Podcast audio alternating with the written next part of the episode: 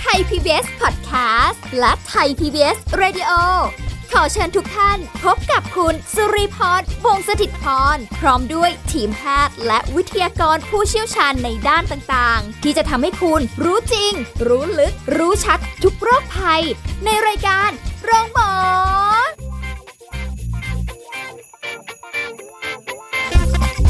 สวัสดีค่ะคุณผู้ฟังคะขอต้อนรับเข้าสู่รายการโรงหมอค่ะ ทางไทย PBS Podcast นะคะ พบกันเช่นเคย วันนี้สุริพรทำหน้าที่เหมือนเดิมค่ะ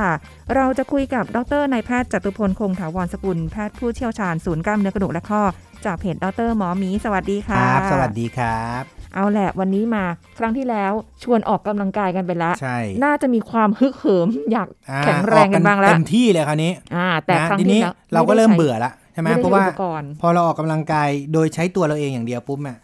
เราก็จะเริ่มเบื่อละจะสรรหาเราแล้วอไงยากที่จะมีอุปกรณ์นู่นนี่อะไรมาช่วย ถูกต้อง ก็ต้องบอกว่าช่วงนี้นะ หมอกระดูกอย่างเราเนี่ยค่ะ ได้รายได้จากอุปกรณ์พวกนี้ค่อนข้างเยอะมาก คืออะไรไม่ใช่ไม่ใช่ไม่ใช่อุปกรณ์มาจ่ายตังค์ให้เรานะค่ะ อุปกรณ์ทำให้คนไข้บาดเจ็บ จึงทำให้เขามาหาเราเอาเอาบาดเจ็บเพราะอุปกรณ์ที่ถูกที่ต้องใช้โถคือมันก็จะมีอยู่สองกลุ่มนะ กลุ่มที่แบบโอ้โหยุ่งมากทำแต่งานตลอดเวลา จนไม่มีเวลาทำอะไรเลย จนออกกำลังกายไม่ได้กับอีกกลุ่มหนึ่งคือว่างมาก จนไม่รู้จะทำอะไรแล้วออกกำลังกายหมดทุกอย่างแล้วในโลกก็ยังจะเหลือเวลาอยู่อย่างเงี้ยค่ะใช่ไหมคือก็สำหรับตัวเองก่อนดีกว่าเนาะอย่างของผมเนี่ย อุปกรณ์ที่ผมใช้ส่วนใหญ่นะ คือตอนเนี้ย แน่นอนแหละ มันมีปฏิสัมพันธ์กับคนอื่นไม่ได้ค่ะใช่ไหมเราก็ต้องออกเอง weight training นี่เป็น basic อืมนะ แต่ว่าคนก็จะบอกโอ้โหหมอ weight แม่งแพงนะค่ะแพงไหมแพงเนาะแพงแพงก็เป็นหมื่นนะทำไมผมใช้อะไรที่มันแบบ basic ได้ไหม คุณไม่ต้องอะไรเยอะหรอกขวดน้ำไป อ่า ขวดน้ำมัน feeling นี่มัน feeling มัน อ้าวเอ้ยอย่างนี้หลักการคืองี้ ผมก็มีช่วง ชีวิตที่เคยผ่านความจนมาก่อนนะฮะค่ะอ่าโอ้โหเอาเป็นว่าอย่างนี้ ในตอนที่ผมไม่มีตังค์เนี่ย ผมทำยังไงกับเวทเทรนนิ่งทำไงคะเราอยากได้กี่โลอะอ่า เราอยากได้อยากได้กี่กิโล อ่า น้ำหนักอ่าใช่ไหมใช่เราอยากได้กี่กิโลอืมวิธีการง่าย ๆ ทุกบ้านมีเชือก มีเชือกใช่ไหมค่ะ อ่า ทุกบ้านมีเชือก ถ้าเราอยากหาอุปกรณ์ที่เป็นเวทโดยที่ไม่ต้องใช้ราคาสูงนะ เอาห้ากิโลแล้วกันค่ะเบสิก นะผู้หญิงก็เอาสักสองโลก็พอค่ะถ้าผู้หญิงเนี่ยง่าย ๆ เลย ไปเอาน้ำมาขวดหนึ่งพอ น้ำขวดใหญ่แล้วๆเล่นเวทไปก่อนหนึ่งจุดห้าลิตร อ่าทำงานอยู่ใช่ไหมกินน้ำต้องกินใช่ไหมใช่ทุกครั้งที่เราไปเติมเติมให้เต็มก่อน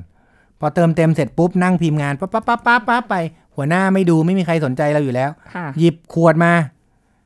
ไบเซปเล่นไบเซปได้เลยสบายแขนอ่าทำแขนเล่นแขนอืมนะ ก็ยกนะ เสร็จปุ๊บ เล่นไตรเซปเล่นด้านหลังค่ะ นะยืดไตรเซปทุกคนเข้าใจใช่ไหมด้านหลัง ด้านหลังก็คือยืดท้องแขนน่ะข้างๆอ่าฮะผู้หญิงเกลียดที่สุดอะใช่ไหม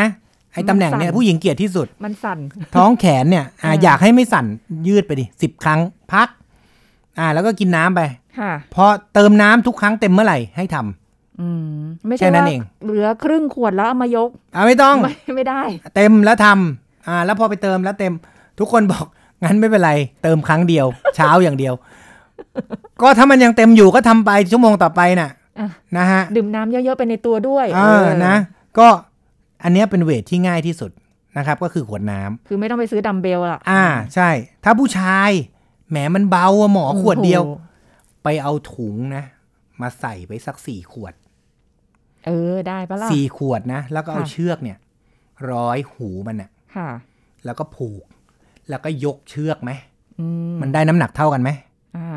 ถูกปะค่ะ อ่า แล้วก็ร้อยเชือกเสร็จแล้วก็ดึง มันก็ได้ใบเสพเหมือนกันค่ะ แต่ไตรเสพอาจจะยากหน่อย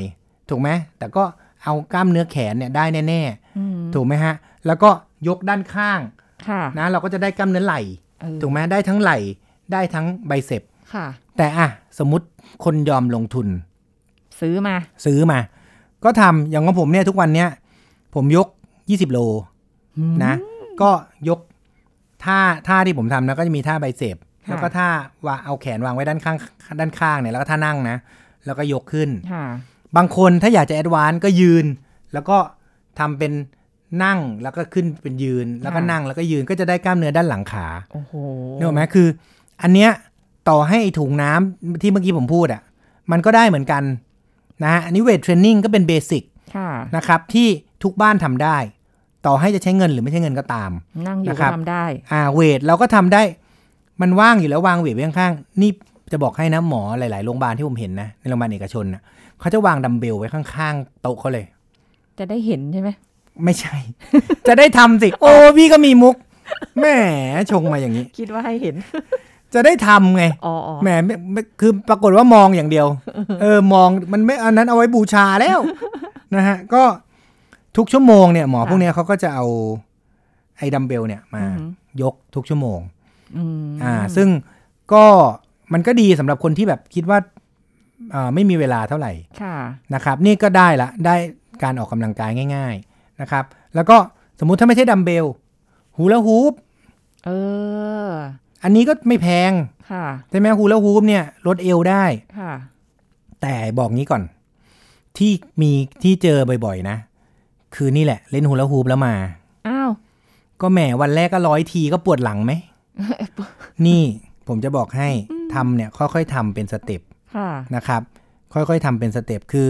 ทำเอ่อวันแรกอะ่ะสามสิบพอ ผมรู้แหละทุกคนทำได้เป็นร้อยก็ทำได้ค่ะสามสิบก่อนเอาเหรอนะเอาแค่สามสิบค่ะจะได้ไม่ปวด ไม่ต้องฟิตขนาดนั้น ผมอยากให้เราคิดว่าเราเหมือนกินข้าวอะ ออกกำลังกายเหมือนกินข้าวค่ะอยากเราไม่เคยกิน เพราะว่าพรุ่งนี้เราจะไม่ได้กินใช่ไหมอ่าอ่าเพราะถ้าเรากินเยอะๆวันนี้พรุ่งนี้เราจะไม่อยากกินเพราะท้องท้องเราจะเสียต้องถูกไหมอึดเพราะฉะนั้นทำน้อยๆก่อน นะ ไม่ว่าจะอะไรเวทก็เหมือนกันค่ะเอ่อปกติเวทเนี่ยผมจะเซตประมาณสักสิบครั้ง นะทำสักสิบเซตค่ะนะฮะก็เนี่ยทำไปทั้ง แต่ถ้าใครขี้เกียจไม่ได้ต้องการขนาดนั้นก็ยี่สิบครั้งก็ได้ห้าเซต อันนี้ค่ะแล้วแต่แล้วแต่คนนะฮูลาฮูปนี่ก็เป็นอีกอุปกรณ์หนึ่งที่ทุกคนทุกบ้านมีได้ค่ะนะครับ อีกอันหนึ่งที่ใช้กันเยอะนะครับก็คือ แต่ก็ไม่ค่อยแนะนำนะเออก็คือไอ้แทมโปลีนอ๋ออ่า มันจะมีเครื่องเด้งๆนะเออเห็นหลาย ๆ บ้านก็มีกันค่ะอ่า แต่ว่าส่วนใหญ่ต่างประเทศจะนิยมมากกว่าคนไทยเนาะใช่เออก็ระวังหน่อยเพราะว่าแทมโปลีนช่วงนี้ก็เห็นมีคนกลับมาเล่นกันเยอะเหมือนกัน ที่เคยคุยกับหมอหมีไปตอนอ่านู้นก็งงเหมือนกันนะรู้สึว่าไม่กล้าเล่นเลยทำไมช่วงนี้มันถึงคนมาเล่นแทมโปลีน แต่ว่ามันก็คงสั่งง่าย ซื้อใช้พื้นง่ายที่ไม่เยอะแล้วก็ใช้อืมพื้นที่ไม่เยอะมาก ใช่ไหมครับเพราะมันก็มันแค่กระโดดกระโดดเองอะเออเออใช่ อันนี้มันก็เป็นอะไรที่มันไม่ยากนะครับ อย่างอื่นจักรยาน ผมก็ไม่แน่ใจตอนนี้จักรยานมัน มันออกไปปั่นได้หรือเปล่า นะ แต่ว่าโอเค ถ้าเกิดสมมุติบ้านไหนมีเครื่องนะ ผมว่าถ้าบ้านไหนยังไม่มีแล้วคิดจะซื้อสักเครื่องหนึ่งเนี่ยอือฮะระหว่างไอ้เครื่อง elliptical อะ elliptical คือเครื่องที่มันโยก แล้วก็ขาก็โยกตามไปด้วยอ่าแล้วก็จักรยานค่ะแล้วก็ลู่วิ่ง เอาอันไหนดี คนก็จะถามว่า หมอซื้ออันไหนดีไอ้สามอันนี้นะสามอันนี้ถ้าให้ผมเลือก ผมก็ต้องถามก่อนว่า คุณเป็นคนอายุแค่ไหน แก่หรือเด็ก เพราะถ้าแก่คุณจะไม่วิ่งลู่ตลอด มันก็จะเจ็บเข่าใช่ไหมค่ะเด็ก คุณจะไปอิลิปติเคิลตลอดมันก็จะเบื่อนะ หรือเด็กคุณไปปั่นจักรยาน มันก็อาจจะเนื้ออกไหมคือ อันนี้มันขึ้นอยู่กับความฟิตของสภาพร่างกายค่ะเอาเป็นว่าถ้าเกิดว่าเรารู้สึกว่าเราฟิตไม่เจ็บเข่าเลย จะไปวิ่งก็ไม่เป็นไร แต่ก็ให้คิดไว้ด้วยว่าถ้าวิ่งแล้วคุณก็จะวิ่งไม่เอ้ยถ้าเจ็บคุณก็จะวิ่งไม่ได้นะค่ะปั่นจักรยานเป็นอะไรที่เจ็บไม่เจ็บเข่านะ ปั่นไปเนี่ย มันโอเคอะส่วนใหญ่ มันเจ็บอย่างอื่นเปล่า อ่า ก็กำลังจะพูดว่า จักรยานมันจะมีสองแบบค่ะ มันจะมีแบบนั่งพิงอ่าใช่แล้กัวบก็แบบเอาไม่มีขาที่พิงอ่าไอแบบที่ไม่มีที่พิง มันจะเหยียดขาได้สุด แล้วมันจะเป็นลักษณะของตั้งตรงใช่ไหมค่ะ ไอแบบที่ไม่มีที่พิงอะมันจะไม่เจ็บหลัง ซึ่งมันสวนกับสิ่งที่เราควรจะคิด คือจริง ๆ คนก็จะคิดว่าพิงน่ไม่เจ็บหลังถ้ามันเอะมีเบาะที่นั่งเนี่ยนะ แล้วปั่นอะค่ะมันจะไม่เจ็บโอ้ใช่ไหมไม่จริง พี่คิดสภาพนะ เรานั่ง อ่าฮะอยู่ตรงเนี้ยแล้วเราปั่นจักรยานค่ะ หลังเกร็งตลอดเวลาโอ้คิดว่าพิงแล้วจะสบายสบายๆเพราะสรีระมันไม่ได้ ปกติพอเวลาเราถีบอะ มันไม่ได้เอาแค่เข่ากับสะโพกนะ มันมีกล้ามเนื้อหลังมาช่วยด้วย เหมือนเราต้องพยายามแบบยืดใช่ยืดยืดออกไป เพราะฉะนั้นส่วนใหญ่อะคนที่เขาเจ็บหลังอะคือเลือกแบบที่มีพนักพิงอ๋อถ้าไม่มีพนักพิงอะไม่ค่อยปวดหลังค่ะเพราะฉะนั้นถ้าใครมีปัญหาเรื่องหลัง ผมแนะนำว่าลองไปใช้แบบที่มันไม่มีพนักพิง แล้วก็ยยืดขาเอาค่ะนะครับ อันนั้นน่ะมันจะไม่ค่อยปวดเท่าไหร่นะ อ่า ทีนี้เอ่อลู่วิ่งลู่วิ่งมันก็จะมีหลายแบบใช่ไหมก็อันนี้ก็แล้วแต่งบประมาณของแต่ละคนแล้วกัน แต่ว่าผมว่าก็ถ้าจะถ้าถ้าเกิดจะเลือกซื้อลู่วิ่งเนี่ยก็ต้องดูเรื่องช่วงอายุให้ดีอืมนะครับ เพราะว่า ถ้าช่วงอายุที่แบบ 60 ไปแล้วอย่างแม่ผมจะเอาลู่วิ่งเนี่ยผมก็บอกว่าอย่าพึ่งเลย เพราะว่าเดี๋ยววิ่งวิ่งไปแล้วเจ็บเข่าเดี๋ยวคราวนี้ก็จะมีปัญหาอ๋อใช่ไหมก็ต้องดูสภาพตัวเองด้วยนะ elliptical ดีไหม จริง ๆ เนี่ย elliptical เนี่ยมันจะอยู่ตรงกลาง ระหว่างจักรยานการลู่กัวิ่งลู่วิ่งอ่า เพราะว่าถามว่าวิ่งจะเจ็บเข่าไหม ส่วนใหญ่คนใช้ elliptical ไม่ค่อยเจ็บเข่าค่ะ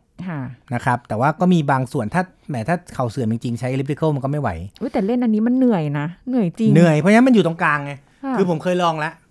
มันใช้เข่าน้อย จริง ๆ มันอยู่ที่แขน มันใช้แขนเยอะอ่าฮะเพราะแขนมันเป็นตัวดัน ถูกป้าขา มันใช้น้อยกว่าค่ะเออ ก็เอ่อตรงนี้มันอยู่ตรงกลาง อันนี้ก็แล้วแต่ละกัน ใครจะเลือกซื้ออุปกรณ์แบบไหนก็ลองดู แต่ว่าถ้าให้ผมแนะนำนะ ผมแนะนำจักรยาน โอกาสเจ็บน้อย ค่ะ คนวัยไหนมันก็เล่นได้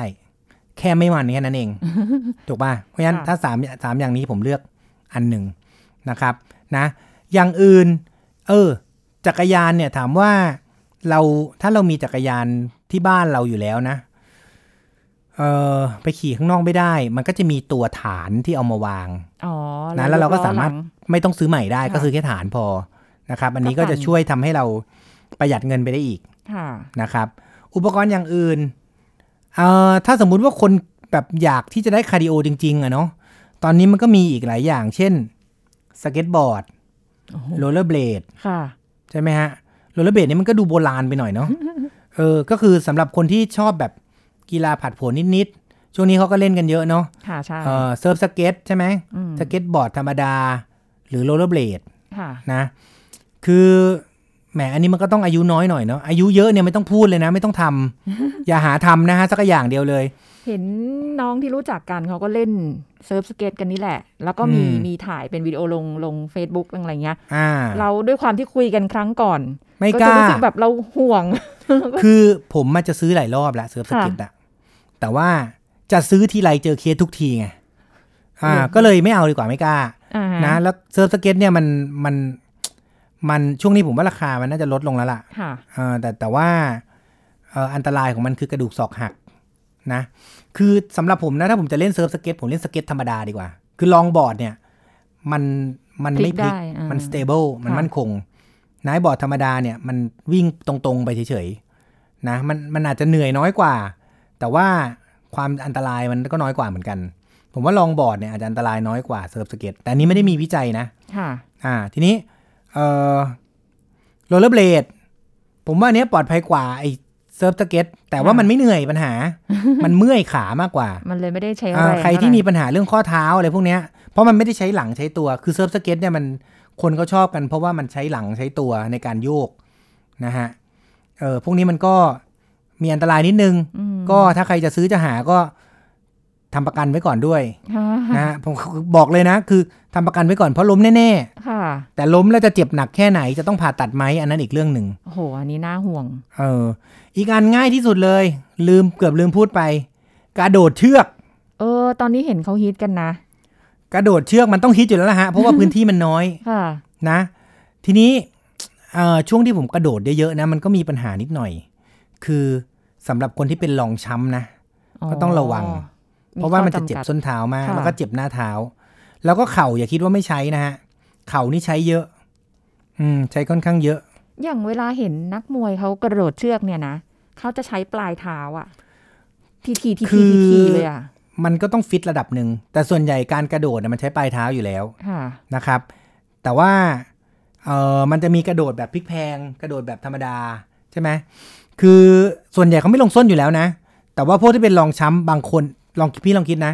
คนน้ำหนักเยอะๆอ้วนๆน่ะค่ะพอจับมากระโดดอะเขาลงทั้งตัวอยู่แล้ว เพราะว่าลงปลายเท้าอย่างเดียวเขาเอาไม่อยู่นะอ๋อน้ำหนักเขาเยอะถูกไหมเดินเขายังต้องเดินเต็มเท้าเลยค่ะคือคนอ้วนส่วนใหญ่ให้ให้กระโดดเขย่งเนี่ยมันมันเหนื่อยค่ะนะฮะพวกนี้มันก็อาจจะเป็นข้อจำกัด แล้วก็การกระโดดเชือกเนี่ย ไม่เหมาะสำหรับคนอ้วนอีกอย่างหนึ่งก็คือ Impact มันจะลงที่เข่าเขาจะเจ็บเข่าได้ง่าย นะแต่สำหรับคนทั่วไปเนี่ยผมว่าการกระโดดเชือกนี่เป็นอะไรที่ work มากเนาะน่าโอ้สหัวใจฟิตมากฮะคือ ลองกระโดดสักร้อยหนึ่งอะนะ แล้วจะรู้ว่ามันเหนื่อยมาก ๆ ขนาดไหน เพราะว่ามันไม่ได้ทีเดียวได้ร้อยหนึ่งไงค่ะมันจะโดดไปติดไป โดดไปติดไปใช่ปะกว่าจะได้ร้อยเนี่ยมันมันนานอืมแต่ว่าอย่าเพิ่งท้อ แล้วก็จะบอกงี้สำหรับคนที่คิดจะกระโดดเชือกนะ มันจะมีเชือกอยู่สองอย่าง ค่ะ ก็คือเป็นเชือกที่มันเป็นเชือกนึกเชือกที่เราเล่นตอนเด็กๆอะเชือกเชือกที่มันหมุนตรงหัวไม่ได้อะค่ะกับเชือกสมัยนี้จริงๆมันมีเทคนิคเทอมนะแต่ผมจำไม่ได้ มันจะเป็นเชือกแบบที่มันเป็นหมุนตรงที่จับได้กับค่ะหมุนที่จับไม่ได้นะ ถ้าเกิดว่าเป็นเชือกที่หมุนหมุนไม่ได้อะมันมักจะหนัก ส่วนใหญ่ใช้กับคนที่ร่างกายฟิตมากอืมๆนะ ใครที่จะเริ่มต้นกระโดดเชือกนะ อยากแนะนำให้ใช้เชือกที่เป็นแบบใหม่นะครับ คือหัวมันหมุนได้ค่ะนะครับไอ้แบบเนี้ยมันเชื่อกมันจะเบา แล้วมันจะไปเร็ว แล้วเราไม่ต้องใช้ร่างกายมากนะครับ แต่ว่าต้องบอกก่อนว่าให้ไปหาไอ้ตัวเหล็กถ่วงตรงปลายมาด้วย เพราะว่าไม่งั้นเชือกที่มันเบามากมันกระโดดแล้วมันจะติดตลอดเอ้าเหรอใช่มีถ่วงใช่ไหมแต่ เราดี๋ยวเนี่ยเป็นผู้เชี่ยวชาญด้านการกระโดดเชือก โอ้โห ถ้างั้นเดี๋ยวช่วงหน้าต่อได้ไหม ได้เลยครับ นะคะ ขัดจังหวะนิดนึง เดี๋ยวเราพักกันสักครู่ค่ะ พักกันสักครู่แล้วกลับมาฟังกันต่อค่ะ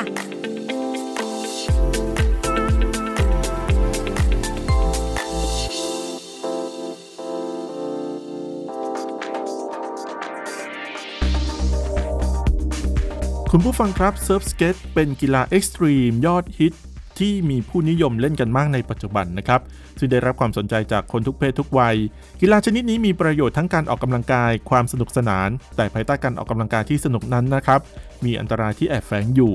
การเล่นกีฬาชนิดนี้มีความเสี่ยงต่อการบาดเจ็บค่อนข้างจะสูงเลยทีเดียว เพราะเป็นกีฬาที่ต้องเคลื่อนไหวด้วยความเร็วบนพื้นผิวเรียบและแข็ง ซึ่งการบาดเจ็บส่วนใหญ่เกิดจากอุบัติเหตุ เช่น เสียการทรงตัว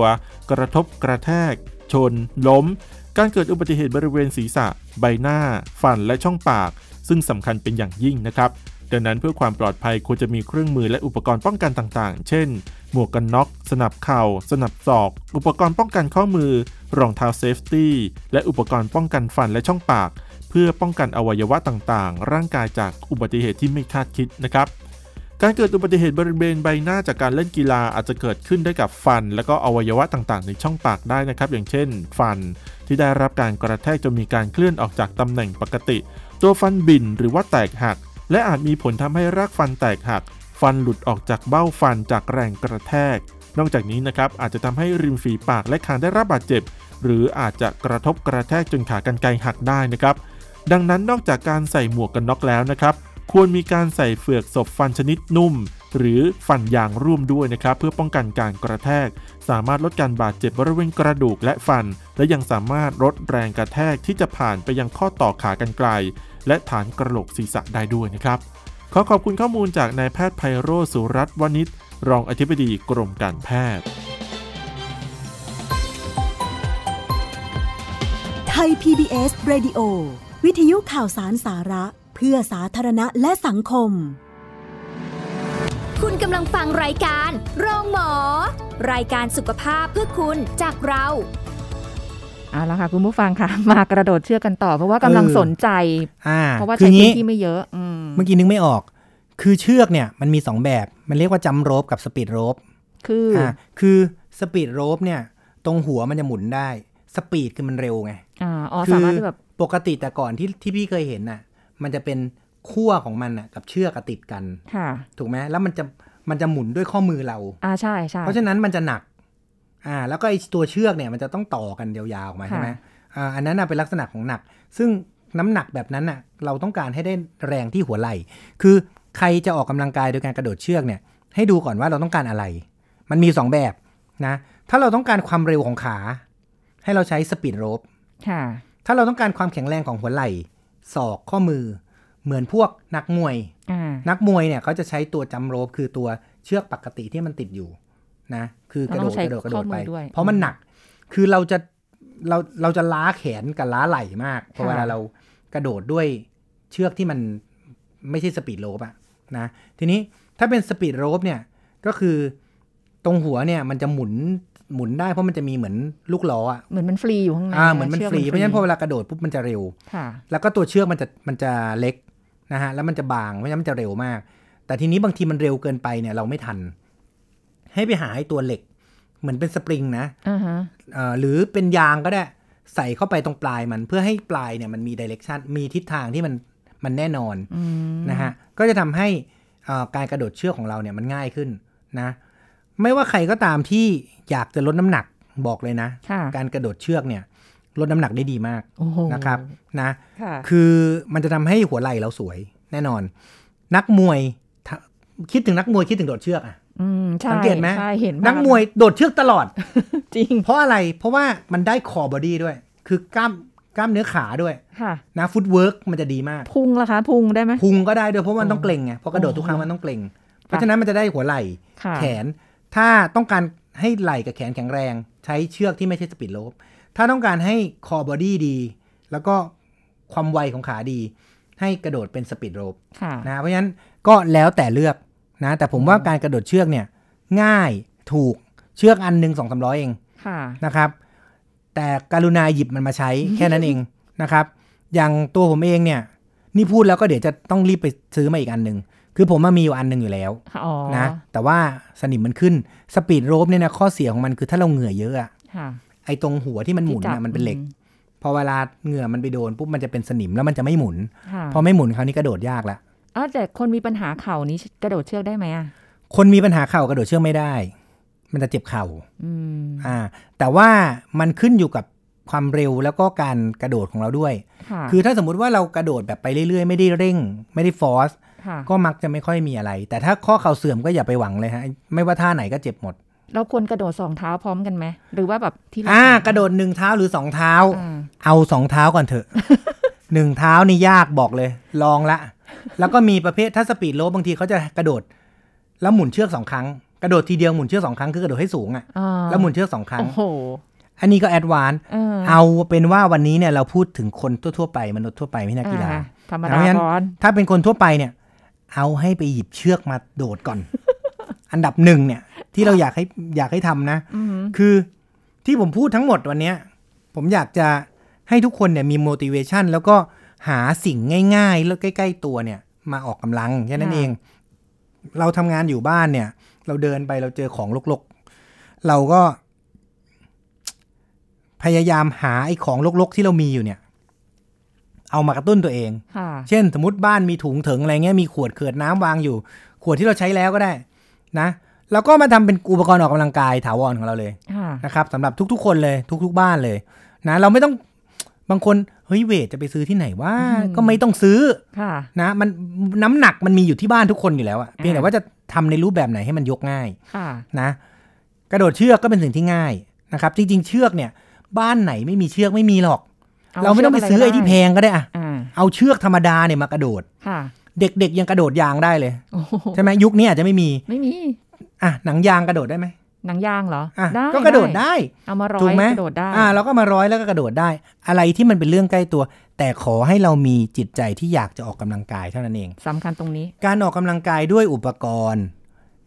ขอย้ำนะฮะ เมื่อไหร่ก็ตามที่เราคิดจะออกกำลังกายด้วยอุปกรณ์ เราต้องมีการ stretching หรือหรือยืดเส้นมาก่อนนะ ไม่ใช่อยู่ดี ปุ๊บโผล่มากระโดดเชือกเลยอ๋อร้อยครั้งอย่างเงี้ย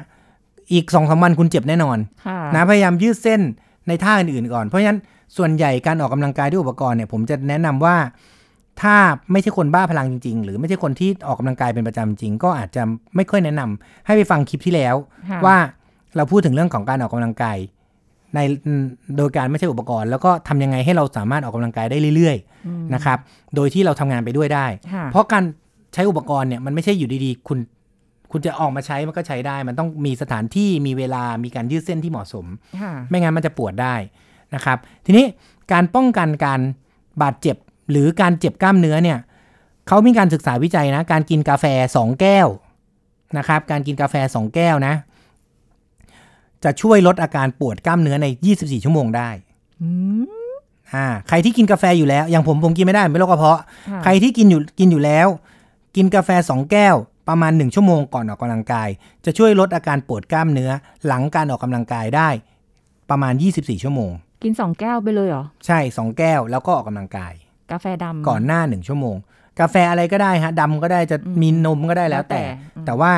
โดยประมาณก็คือกาเฟอีน 5 มิลลิกรัม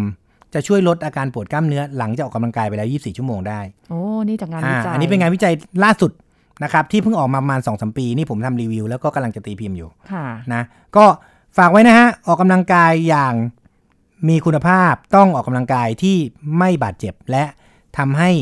กล้ามเนื้อเราแข็งแรงขึ้นค่ะก็วันนี้ฝากไว้แค่นี้ ขอบคุณมากครับขอบสคุณวัสดีค่ะครับหมอหมี สวัสดีค่ะอ้าวหมดเวลาแล้วค่ะสำหรับรายการโรงหมอของเราวันนี้นะคะ ก็มีประโยชน์สาระดีๆ ฝากกันเป็นประจำค่ะ ทางไทย PBS Podcast นะคะ วันนี้สุริพรลาไปก่อน สวัสดีค่ะ